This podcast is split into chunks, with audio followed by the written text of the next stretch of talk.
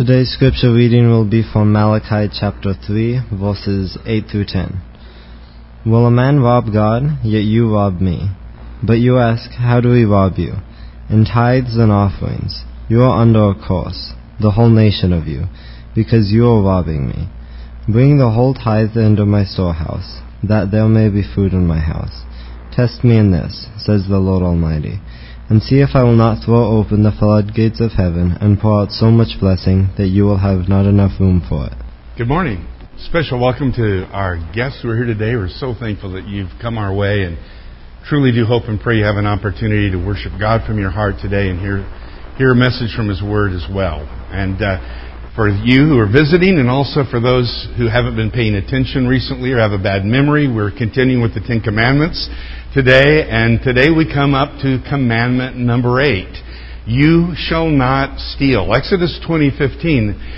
As I was thinking about stealing this week, and that's kind of a funny thing to say, but anyway, as I was thinking about stealing, it dawned on me how many stories I've, that there are about stealing, how many books there are about stealing, how many movies are based around stealing something. Uh, I found one link that actually had an article that said the top 78 heist films. I thought the top 78, first of all, I don't know why 78, it's not a very round number, but I, I thought how many movies must there be out there that are about stealing something? And, and I think there's something about stealing that's fascinating to us, especially in a good story like that, when it's like, how in the world are they going to break into the CIA and get this file off the computer? How in the world are they going to get past that vault and all the all of the security measures to be able to get the, you know the to plunder whatever? And and we find ourselves sometimes at least I'll confess, rooting for the thieves. Like, I, I hope, well, how they ever going to do this? And of course, the thieves are typically much better looking and suave and sophisticated than the folks who are getting robbed, mean spirited and shouldn't have all that money and won't miss it anyway. But you know, we just uh, we just uh, we got caught up in it. How is this going to come out? And a few years ago, I was watching a kind of a mini series on the great train robbery, for, you know, decades ago in England, and I was really get caught up in the planning of it. And could they pull this off? And and then you know, as the plan starts to unfold, there's a guy on the train who gets killed. And it's like reality sets in on what's really going on here. When something's real, when it gets out of that fantasy world, it's like stealing. It's a, it's a serious thing. I remember when reality set in for me. I was a little kid. We were just coming home from church on a Sunday night, and we got up to our house, and the door was open. My dad made us all stand on the porch, and he went in the house to see if someone was still there. No one was in the house, but things were missing. Things had been stolen. I remember that so very well and that sense of violation that comes. Uh, years later, Ellen and I came home one evening and our apartment had been broken into, things stolen. And you just have that sense later, like, can I, can I leave? Can you leave the house again? Because it's like anybody can just come if they want to and come in and take something from you, and it makes an impact on you. How many of you here have ever had big or small, have ever had something stolen from you in one way or the other? Yeah, nearly all of us. It's, it's kind of a universal experience, and it's obviously a, a, a very bad feeling. The eighth commandment says to Israel, God to Israel, you shall not steal. And in the context of that commandment, if we were to read on in chapters 21 and 22, it's interesting to see how different things are specified. The first prohibition is against stealing people.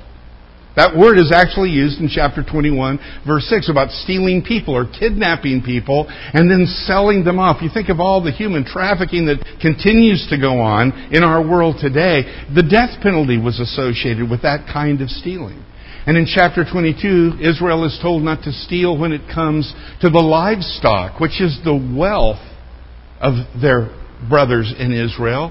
And then also stealing any possession. Is outlawed by this law in chapter 22. Simply, you don't take things that are not yours. You don't take the possessions of other people. It's wrong because it goes against the nature of our righteous God, who is a God of integrity and holiness. It's wrong because it violates another person. It diminishes them.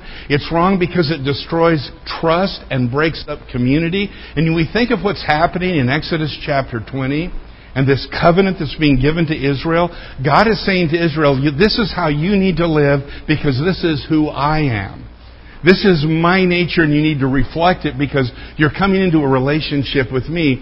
And not only that, but God, as God calls them into this community, they are to be a light to the nations around them of what a people look like who are ruled over by the true living God. So that they can be a, a light to the nations and, and people can look to Israel and the way that they deal with possessions and property and caring for one another and see the mark of God upon them. What motivates a person to steal? Why do we steal? In, in some cases, it may just be a matter of desperation and survival. When people just get that desperate. But for us, for others, I guess there's just, I mean, there's a lot of motives. There's greed. We just want something. There can be an indifference to other people. We just don't really care that they're going to be missing that. Sometimes we have a sense of entitlement that we should have something and whatever means is necessary to get it. We may become jealous. Maybe we become resentful of someone. We begin to get resentful of our boss, and so we justify taking something from work. There's all sorts of reasons that come along that cause us to steal. Sometimes it may be just the thrill of getting away with something. I've talked to people who said, you know, I just went into the store and I just took it. I just wanted to do it. I just wanted to see what it would feel like. I wanted to see if I could get away with it. There's all sorts of reasons that we take things that aren't that aren't ours. And it all comes back to this sense of integrity. Are we going to be people of character and integrity? Let me ask you another question, show of hands. How many of you have stolen? How many of you have taken something that did not belong to you? You may have to go back to your childhood. Do I need to remind you what commandment 9 is next week? you shall not bear false witness. I dare say, I would dare say, Oh, I'm just going to say we've all stolen. I may be an overstatement. You can come and disagree with me, but it, sometimes it's just taking the toy that belonged to the other kid, and uh, it, it's just it's just been a part of nearly everyone's experience. Now, on the other hand, we say, okay, I get that, sure. I took my sister's whatever. Okay, yeah, I was, I was mean to her. But I'm not the kind of guy who's going to break into somebody's house and steal their belongings. And maybe you're thinking the same thing. I've never stolen a car. I'm not, you know, getting together with my friends and planning to rob a bank this week. I'm not a thief. I work hard. I respect people's possessions. I don't, I just don't go around taking things that don't belong to me. And Hopefully that's true for all of us who are here. Uh, if not, there's some repenting that to do today. But you know, we, we, that's not how, what we do. But as we think about this commandment and the impact it was to have on Israel, I'd like for you to consider perhaps the more subtle ways that we can steal, and the more subtle ways that people do steal all the time. Going on in the book of Deuteronomy and the Torah, still in the law, unjust scales was a way that was, uh, was very common for stealing. You can steal in business by not using the, the right standards. And uh, God forbade that. It's, you can find that throughout Scripture.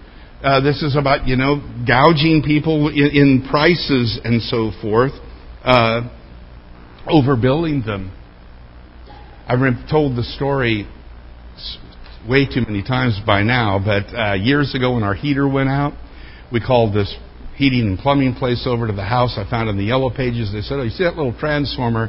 That transformer's burnt out. You need a new transformer. I said, how much will it be? And they said, $450.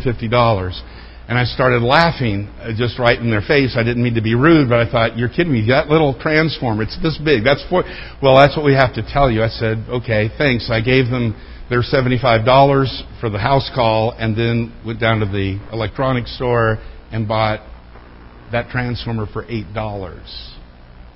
$8. And I've decided I'm never going to, I just don't want to, you know, mention Mike Diamond again, so I'm not going to today, but, oh, sorry. I'll probably get sued one of these days for telling that story. But uh, if you have a problem, call Eric Knopfziger, one of our brothers in Christ. He'll take good care of you. Don't worry about it.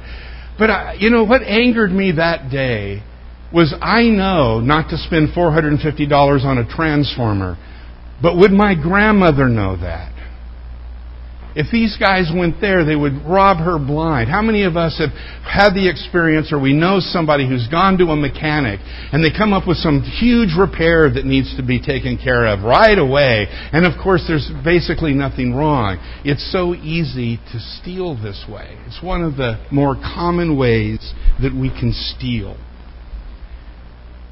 Misrepresenting something that you're selling Sell a bit on eBay. It's real easy. You know, you can make something sound a whole lot better than it was. I got a mailer a few years ago. And it was a picture of a stereo, something like this. It was a little bit bigger, a little bit grander, and it was like it was only like forty nine ninety five, and at the time it should have been like one hundred and seventy nine dollars. I'm thinking, what in the world? Why are they giving this thing away? And then I went down and looked at the small print at the bottom of the page, and it said actual size ten inches.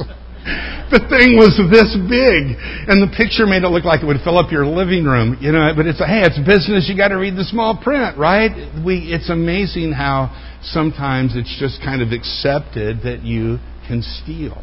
You can go to work and steal time. Now, in the old days, you just took an extra five minutes at break, or you padded your lunch hour a little bit. But we have a lot of new ways to steal time at work.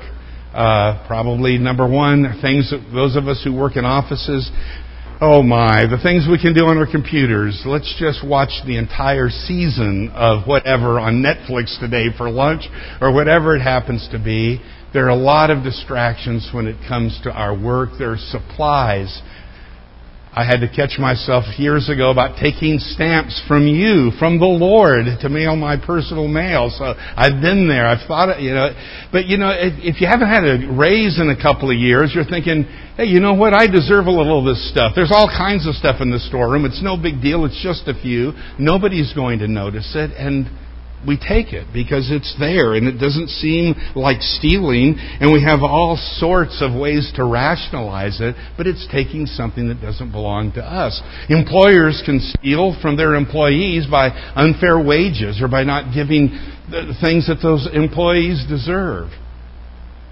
And how about stealing people's ideas and creativity? Borrowing ideas for your own benefit and sometimes even for your own um, gain of wealth. Plagiarism. What some people call plagiarism, some of us like to refer to as sermon preparation. Because if you want a sermon, I'm telling you, I bet I could have downloaded a dozen sermons on Thou Shalt Not Steal off of SermonCentral.com this week. I did not look, I want to promise you that. But it's, they're there. I mean, uh, just, just just take it. Did I bring that book? I had a book today I brought with me years ago. Some of you who've been around a long time and have good memories may remember a sermon series called Names of God. Um, did that on Sunday night years and years and years ago. This great little book by Nathan Stone, written probably like 40, 50 years ago. It was a resource for me. I believe I did mention it so that it wasn't plagiarism when I gave but you know, uh, while I was doing that sermon series, I picked up another book called The Names of God, written by a well-known guy who happened to be the president of a theological seminary at the time. And as I'm reading, I'm reading the two books at the same time, and one of the books is written like 25 years after the other. This was first. I'm not going to hold up the other book like I did Mike Diamond. I'm not going to throw this guy under the bus. But I'm reading this book on the names of God, and I find full paragraphs. Entire paragraphs, not even rephrased, quoted in the second book. Without quotes, without a mention of the author. That's stealing. My son in law taught at Eastern New Mexico University for a while and teaching Bible classes at the university level and having to give a speech at the beginning of every semester. If you plagiarize, it's an F. And then getting people who turn in papers and it's like, you know, this guy doesn't know who Noah is in class, but he turns in this dissertation, you know, is like, okay, and it's not hard to find the stuff online if you know how to do it. I think of today at school how difficult it must be, the temptation that's there for students to get an easy fix or an answer, and the difficulties sometimes of grading. That's stealing. Well, you might not think of it as stealing, but that's still stealing. And then there are things like copying things that we don't have the legal right to copy. I'm just going to buy one Bible class book and then we'll photocopy it and save the church money. That's stealing. That's not allowed. You can't do that. Copying movies and videos, and today with all the digital copying we can do in software, that's stealing. And we say, well, I'm not going to sell it. I'm just going to. No, that's stealing. You know, we, we actually have to purchase, well, we don't have to, but we ought to, and we do. The church purchases licenses a music license and a video license, paying a, uh, based on the size of our congregation a certain amount toward royalties to songwriters and to people who do movies that we may show, like putting up on our screen or printing out pages out of a songbook or making photocopies of a songbook. That's illegal without permission. And so it's important for us to be people of integrity and to make sure that we do. And you can you can disagree with the law you want. You can say that's not fair. I'm not. I don't. That, okay, that's just all rationalization. It's it's it's stealing. It's taking something that we legally do not have the right to take, and we need to be you know we need to own up to that and realize it. Oh, income tax. This is a cinch for me. It's real easy if you're a preacher I mean, there's a lot of things you can cheat on in your income tax. I know. I haven't. I, I don't believe I've ever cheated. I haven't done it on purpose anyway. Business miles. Who knows how many business miles I drive a year? Whatever I put down gets put down. I can keep track of it. I can just inflate it. Housing allowance. Oh, let's let's just say this. You, see, it's, it, there are so many easy ways. And of course, with taxes, like, well, everybody is going to cut corners on taxes. Is there anybody who thinks that the government needs more of our money? Well, there are some people, but I, I don't, I just don't, I don't know that many of you are going to think, yeah, I think we need to give more of our money to our government. And what do we say? Oh, I don't like the way they're using it now. And so I, why should I? And it's amazing how we can justify things like that. We can justify the paying of taxes? Or how about lying about how old your kids are to get the kiddie ticket to go into Disneyland or to, to get the kids menu because fortunately your 16 year old looks like they're 11 and you can save a few bucks. I know it seems really small, but you see the lack of integrity. You see what's going on. How about finders keepers? Now, for all you metal detectors out there, there is a, there is a statute of limitation for finders keepers. You can find something and keep it, absolutely. Uh, but you know, if somebody in front of you drops it, you probably should give it back to them. You know, something like that. I know we've all found things and we've kept them because there's nobody to give them to, and there's no possible way of knowing how to get something back to someone who's lost it. We've all we've all done that, of course. But we've got to be careful not to rationalize it. I read a story a couple of years ago about an armored truck. $500,000 had fallen out in packages off the back of this armored truck. $40,000 had been returned. And when the news people were out kind of talking to folks, there was actually someone they interviewed who admitted to off camera that they had kept some money and they said it was just a gift from God. So I'm just in need right now. This was a gift from God. A gift from God.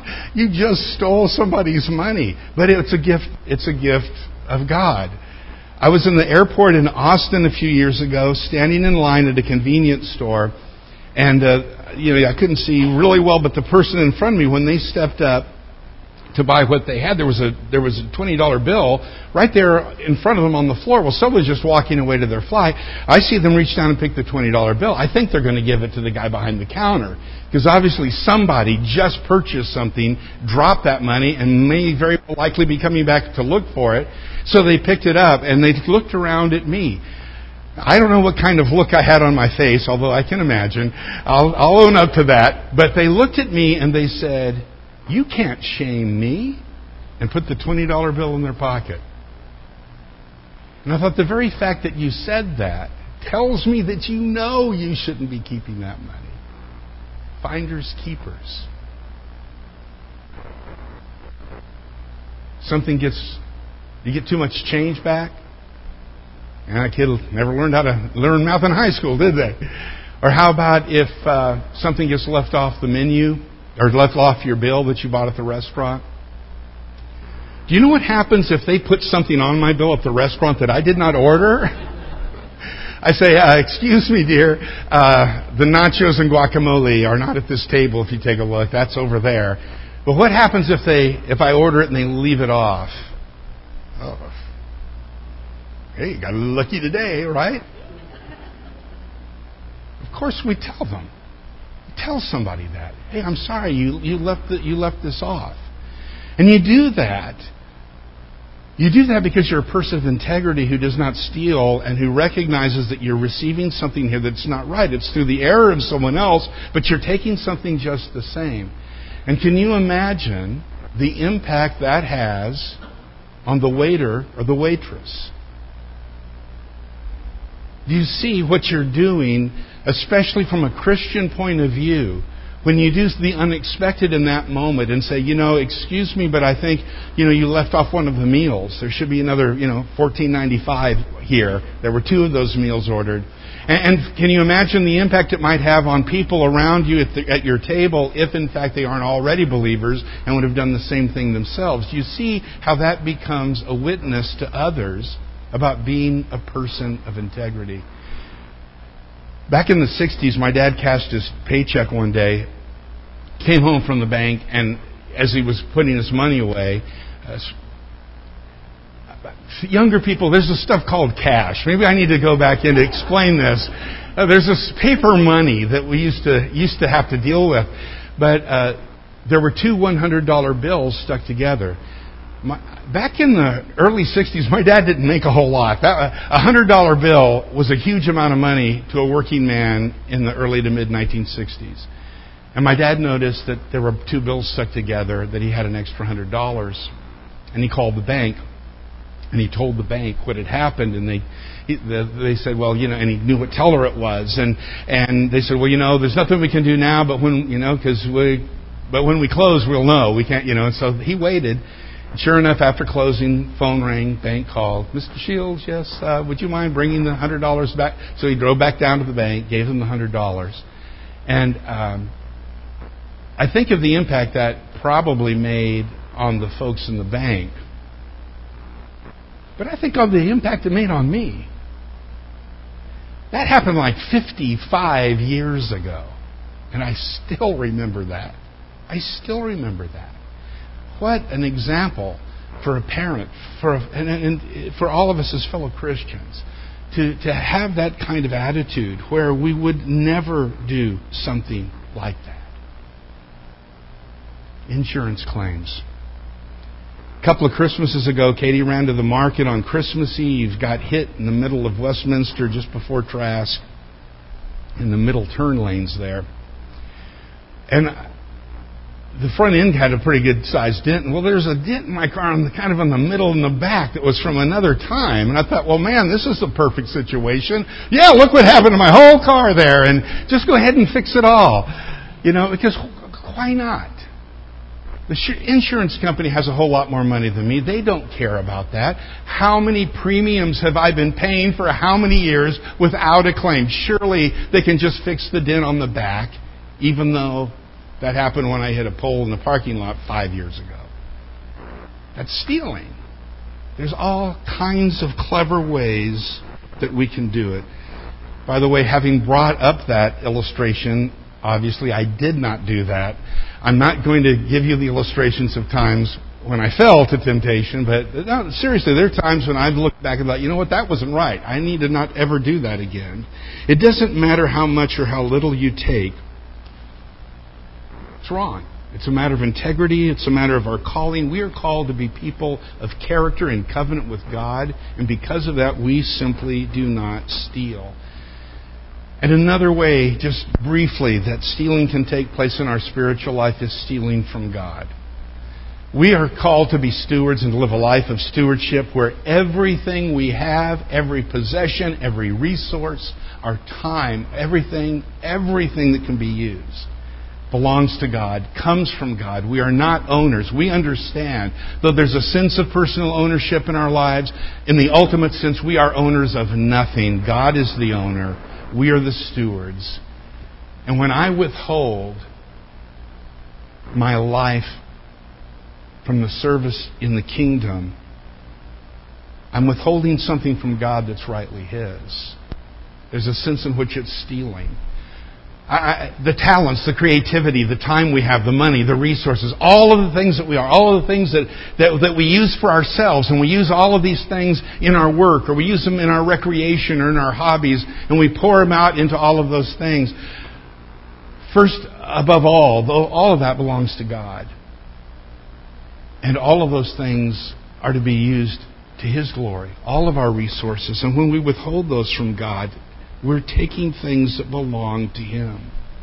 Matthew read from Malachi chapter 3, verse 8. Will a man rob God? How have we robbed you? Israel says. And God says, by your tithes and offerings.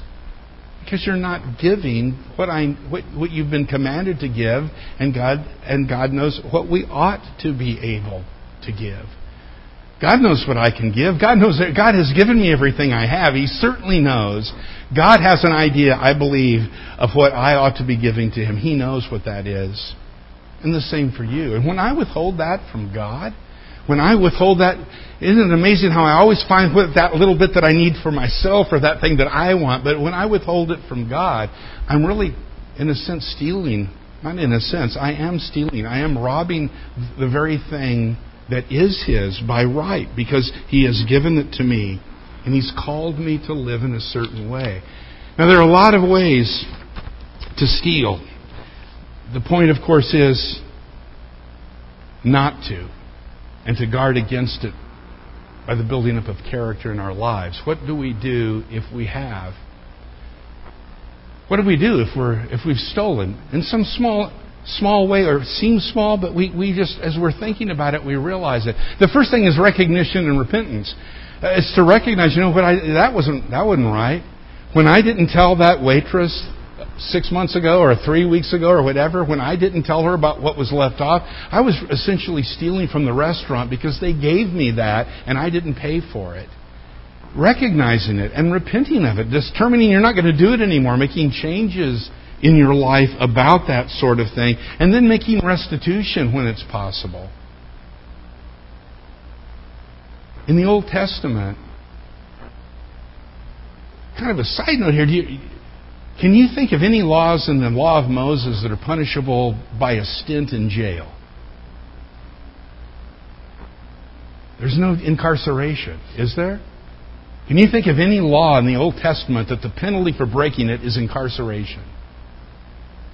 If you were a thief, you restored. That was your punishment. And there may be other, there may be some pretty big penalties, but you made restitution, 20% minimum. If you're caught with the goods, double. A sheep were four to one. I mean, there, there's this whole system of restitution so that the thief will understand what it's like to lose and what the value is of the thing that they have stolen so that they can learn, so that they can see this. And through restitution, through, is the only possible way within a community to bring about reconciliation where things have been stolen. You've got to make restitution for it. And so there were, in the law, that is the way that stealing was dealt with. You made restitution. And by the way, you made this restitution. You stole a guy's sheep. Fi- they find you got the sheep. You give the guy four sheep. And you do that before your guilt offering. You hear that? The significance of that?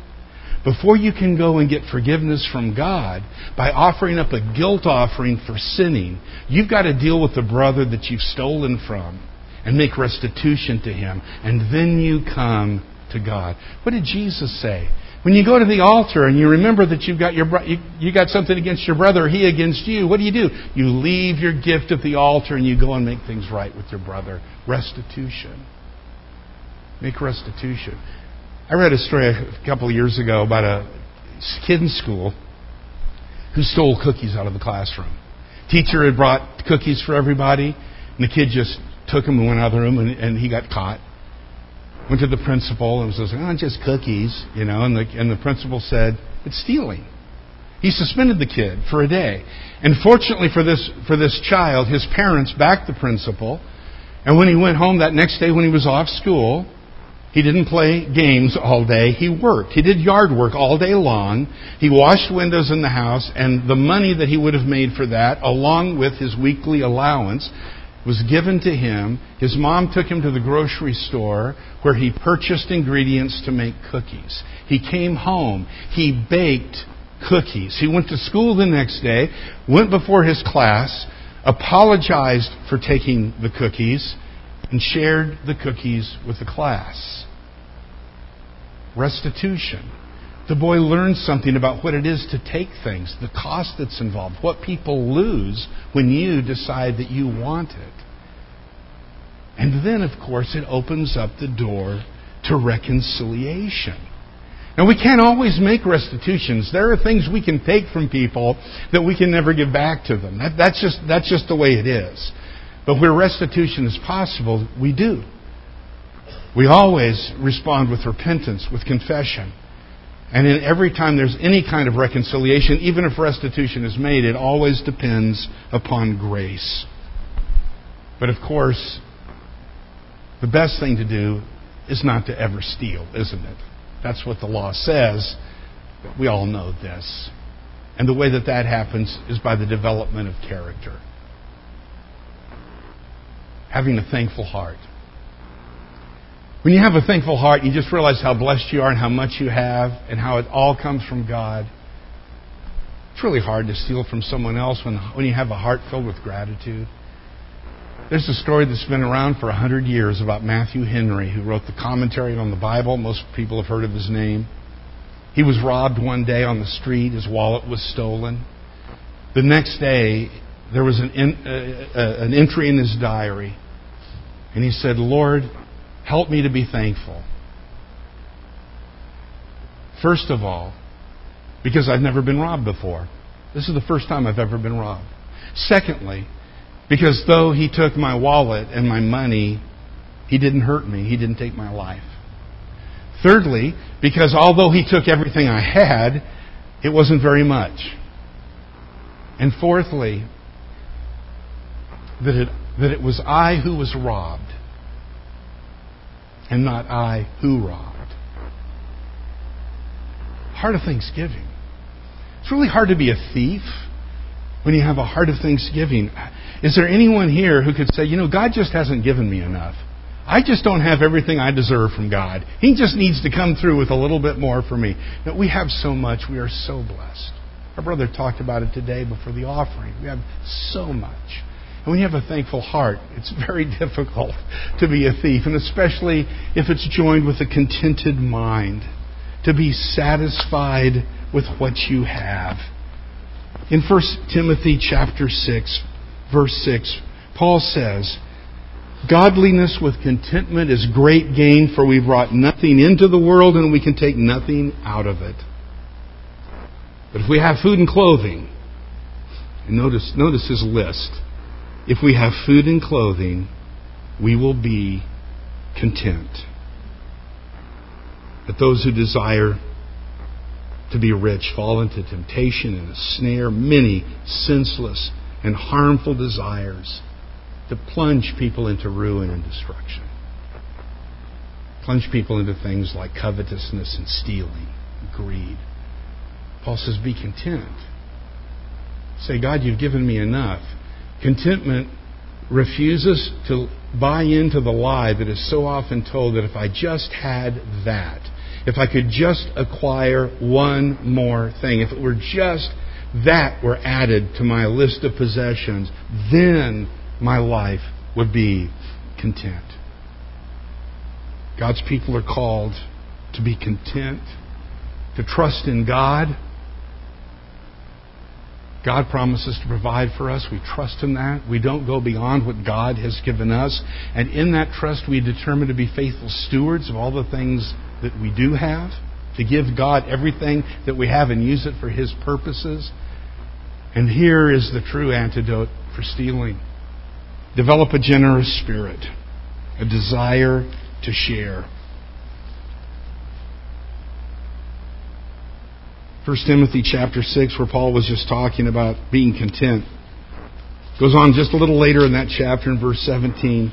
As for the rich in this present age, charge them not to be haughty nor to set their hopes on the uncertainty of riches, but on God who richly provides us with everything to enjoy. They are to do good, to be rich in good works, to be generous and ready to share, thus storing up treasure for themselves. And he talks about the heavenly treasure. By what? By trusting God for what you have. And rather than seeing it as something to accumulate for yourself, as something that you can give to help others. You know, thieves since most of us raised our hands, we fall into that category. Thieves can be converted. And to thieves, Paul says this in Ephesians 4 Let the thief no longer steal, but rather let him labor, doing honest work with his own hands. Why, Paul? So he can have the American dream, so he can have everything he wants, so he can get, you know, go to the nice. No, why? So that he may have something to share with anyone in need. Paul says the purpose of work isn't just to accumulate for ourselves. From a Christian point of view, the purpose of work and, and the acquiring of wealth is so that we can serve other people. This is so contrary to what the world says about work and money. But Paul says, if, okay, if you were just you were just stealing because you had to have so much, get yourself to work, not so that you can have so much, but so that you can be generous to people who are in need. And when you have these kinds of attitudes, this, this thankful spirit and heart, gratitude and trusting in God, this is the process that begins our transformation into the people of integrity and generosity that would never steal. So as we look at this commandment today, just take a moment to consider your own life. Is there anything in it that is anything like stealing, that is even getting close to that line? Anything within your heart that needs to be dealt with? If so, do. Repent of it. Recognize it. If you need to make restitution for something from the past, something from 20 years ago that just struck you today, make, do so. Do what we need to do. Go to that wronged person. We must not allow our values to be conditioned by the world around us who says, oh, just, you know, you don't have rationalizing and excusing. No, we, we live by the Word of God. We live by the teaching of Scripture. And so it's important for us to consider what the world might think is just insignificant little things and recognize that those little things are where our character and where our integrity are truly seen. It's not that we've never robbed a bank. Our integrity is seen in those things where we can get away with it but don't and refuse to because of the call of God on our life. And when we are thankful and generous, it makes an impact on us. And when a group of people like this does it all together because it's a common value, what an amazing power it has. Not only for Israel, but for the church. Tim read from Acts chapter 2 a little while ago. The early days of the church, all who believed were together and had all things in common, and they were selling their possessions and belongings and distributing the proceeds to all as any had need. Is that not one of the most amazing things when the whole world is about what do I own? What do I possess? What do I control? And you have this group of people who come together and say, what do you need? Okay, let me, t- let me sell that. Let me give that to you. Let's make sure no one is in need here. Do you think the world noticed that? Skip one verse. And we're told that these people are praising God and finding favor with all the people. Why were they finding favor with all the people? They had just come to faith in Jesus Christ. As the Messiah of Israel, the Son of the living God, why would that all of a sudden bring them in favor with the people? There's something about the way these people are living in this, in this city of Jerusalem at that point in time that is being, people are seeing. There's something happening here. And people's attention are being drawn to it. And it's no accident, I think, that the very next line is, and the Lord added to their number day by day those who are being saved. Because there's something special about this people. This isn't like the world. These people are living transformed lives. And I've witnessed that kind of attitude and generosity in this congregation over and over again in, in ways that I've seen, and I'm sure in other ways that I would never even know about, as is right, that, that these things are so often done in quiet.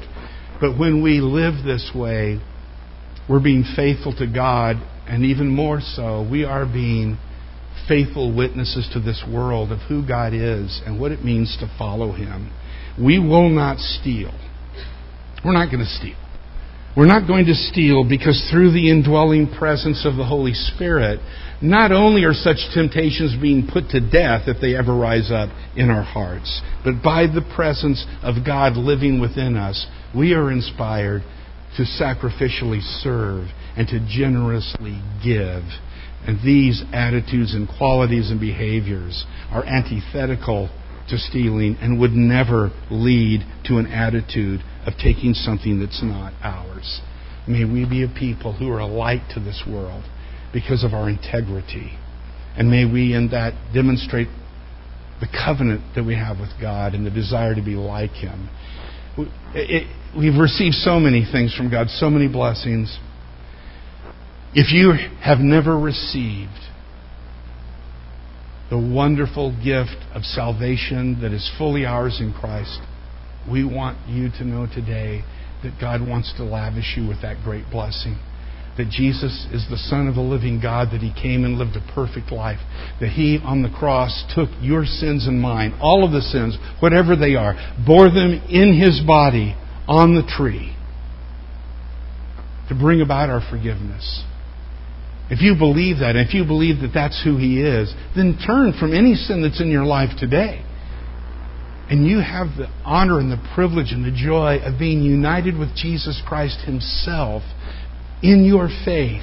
As you are immersed with Jesus in water, that as He died and was raised, you will die with Him and be raised up, forgiven of your sins, receiving the gift of the Holy Spirit to begin living a transformed life as a person who belongs to God. And if there's any way that we can help you in this process, if you, if you have questions about it, if you want to study about it, let us know before you go. And the rest, all of us, as we sing this song now, may it be a song of commitment. May it be a song that says to God, in light of all that you've done for me, here is my promise to you. Here's my life for you. May we be faithful stewards. And if there are any who need to respond, come, let's stand and, and sing together.